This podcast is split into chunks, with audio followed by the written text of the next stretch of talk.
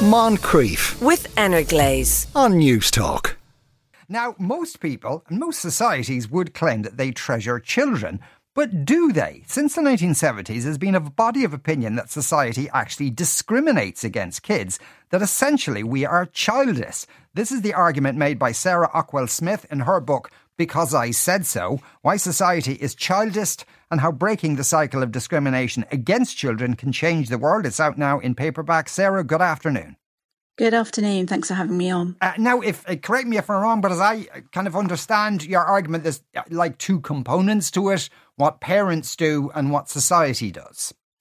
Yeah, so everybody who who was a child, which is basically every single one of us, parents, anybody who works with them, teachers, anyone who comes into contact with children. The thing is, we've all experienced poor treatment and discrimination when we were growing up we might not realize it. It might be something minor, like constantly being told because I said so.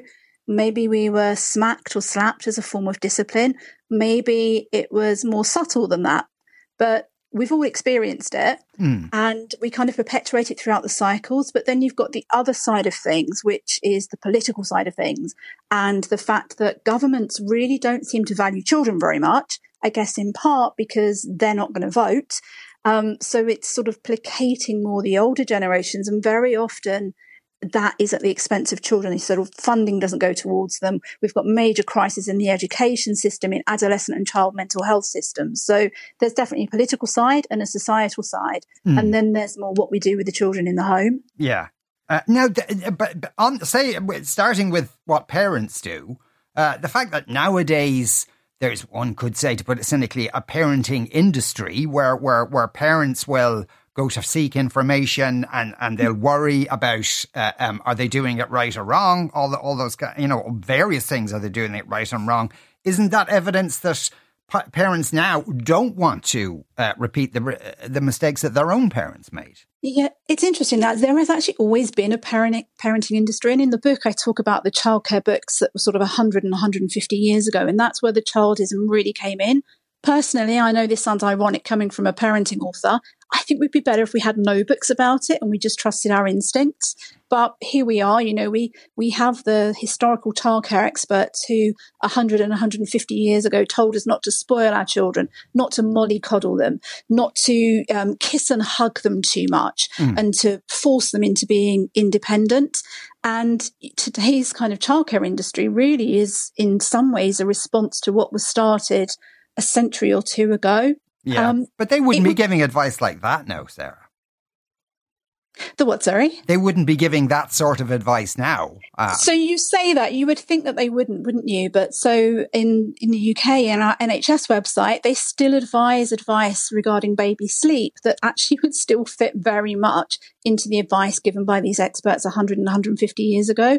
We very much focus on trying to force independence on babies before they're ready. We, when we discipline toddlers and preschoolers, that discipline usually falls into two categories, which is punishing, shaming, blaming, or trying to reward them when they act in ways that we would like that perhaps aren't in the best interest of the child.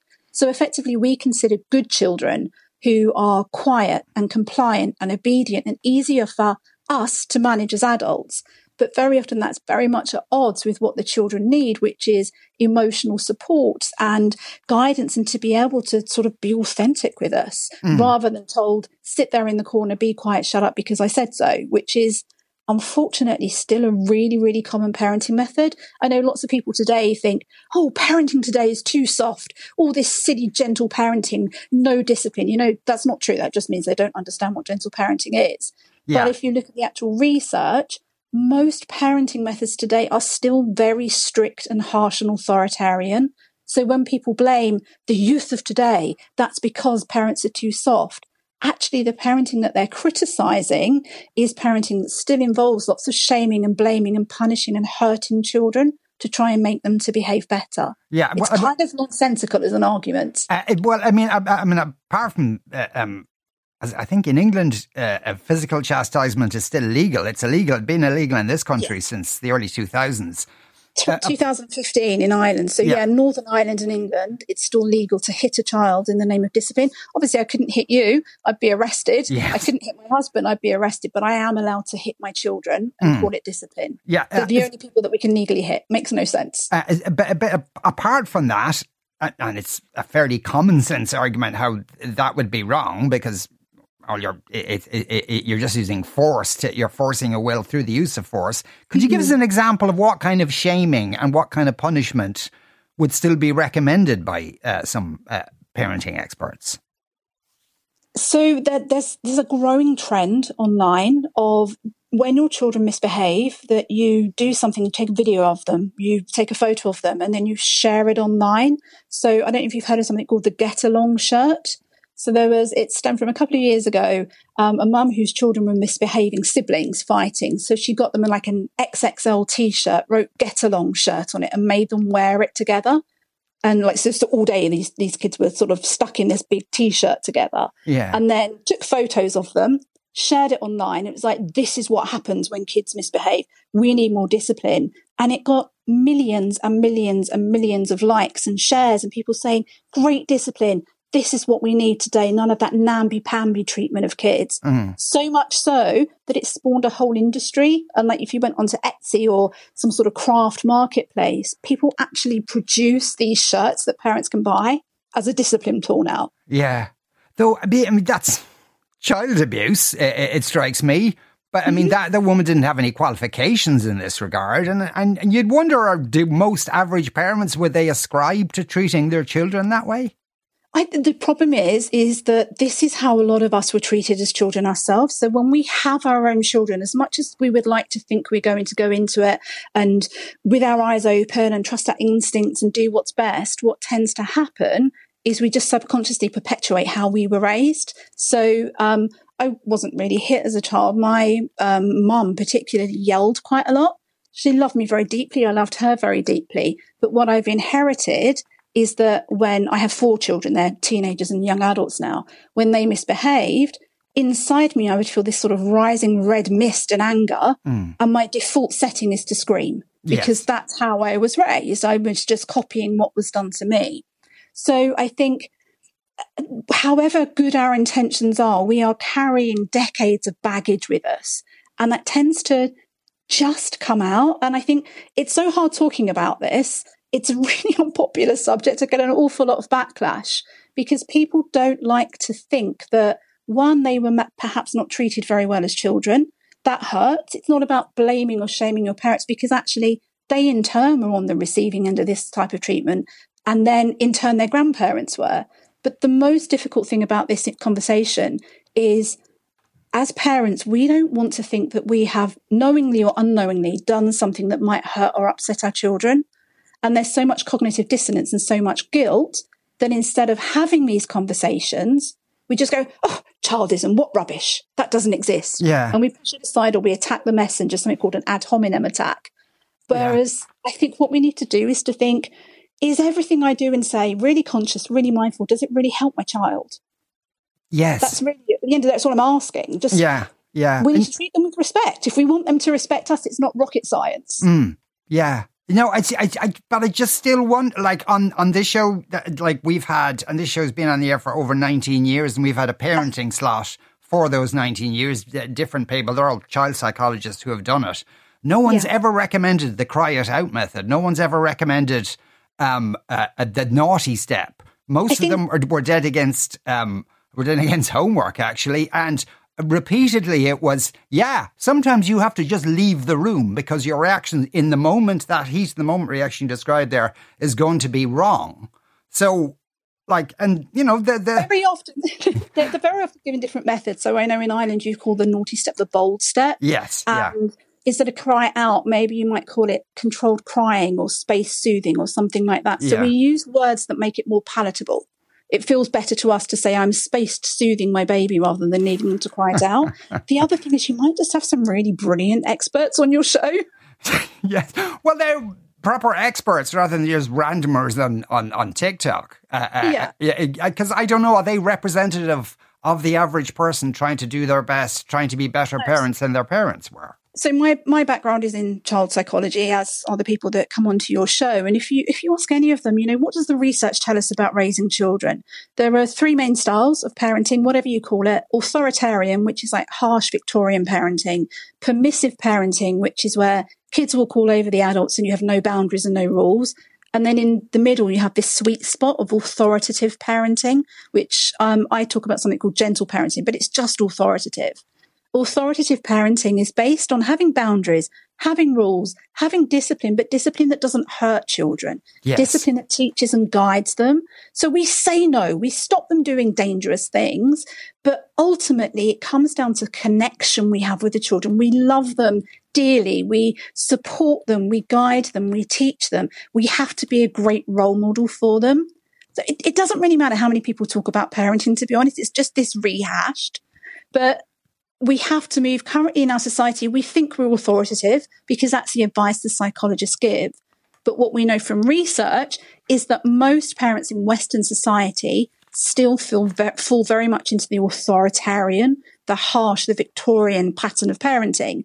As much as we'd like to think we're authoritative, Yeah. because again, we're just repeating what was done to us. And particularly if you look into school discipline, that focus is very much on um, sanctions, punishments, detentions, exclusions, isolations. Yes. That's authoritarian. We know Yeah. it's not good for children, Mm. but the society we've got and the lack of funding in our education systems, particularly where I am in England, means that teachers are stuck. They have to use these methods because they're not really teaching anymore. They're crowd controlling. And it's really difficult. we know it's not the best for children, but we get stuck in these cycles. And th- with the world around us and society as it is, and the cost of living crisis, and everything we have to deal with, you know, global pandemics and climate crisis and everything else that gets thrown at us to worry about, it makes it really hard to take a breath and go, okay, I'd like to do better. Maybe I'm not doing my best. So Yeah. again, we have this defense mechanism that we don't be silly. You know, I'm fine. What are these experts talking about? You know, they're always telling us to do something different. And again, ultimately, if you trust your heart and really love your child and do what your instincts tell you to do, your instincts never tell you to hit your child, shame your child, take a, pic- a video of them crying and post it on TikTok for millions of people to like and comment on. yeah. But we've, we've kind of we've got stuck in this bit of a rut of defensiveness and doing what we've always done and believing it's right. And basically, my book is just saying maybe it's not. Yeah. Now, and and and you're quite. Uh, you have some choice words for the kind of childcare system, and that it's just a place to dump children while people go to work. And and but. I don't think that. No, no, no. Well, I, I'm paraphrasing a bit. I'm not. I'm not blaming the parents for that. But but that. That's what I say. yeah, but that That's what I say that the governments say. Yeah. So uh, governments want to fund childcare more because they want people back to work, and Hmm. they they call stay-at-home mothers economically inactive. Yeah. So the idea is let's create these childcare factories and get as many parents back to work as possible. But these childcare factories, with their underfunding, are maybe not what is best for children. But it's Yeah. not, you know, not about childcare full stop or childcare staff. They're some of the most brilliant, amazingly nurturing people who are chronically underpaid. It's Yes. the way that our governments view them. Yeah, no, and and and that that rut you described is kind of a very complex rush because certainly in this country, and, I, and I'm assuming it's pretty similar in the UK. It's th- th- having one parent being able to afford to go out to work and funding the household. Th- those days are gone. You know, if there are two parents, they It's both. just impossible. It's just im- even, yeah, so you just have to oh. go to childcare. One of the salaries pays for the childcare, and then you know people are getting home. They're tired. They're you know, and, and no one's uh, no and if you're a single parent family, you probably can't even afford to pay for the childcare and then eat a meal at the end of the day. Yeah. So it's, it comes back to everything is a societal, it's a political problem. I'm not a very political person, but I've been talking about parenting for two decades. I've written 14 books and I've come to realize that actually I can give people as many parenting tips as I can. And the underlying politics and the governments are going to always scupper their efforts. Yeah, yeah. Sarah, thank you so much for uh, speaking with us today. Uh, that was uh, Sarah Ockwell Smith, there, author of Because I Said So why society is childist and how breaking the cycle of discrimination towards children can change the world. Uh, I'll actually read out, uh, before we go to the break, I'll, uh, I'll read out a few comments on that. One texter says, There was nothing more terrifying than my mother with a wooden spoon. I can still feel the sting. However, I'm not traumatized by it and I have not disciplined my kids that way. Don't your authors think we have our own intelligence to change behaviours? Yeah, well, I suppose these kind of books have to speak in, in, in general terms. Uh, um, you know, we're talking about large bodies of people and, and they're tracking those kind of events rather than individuals.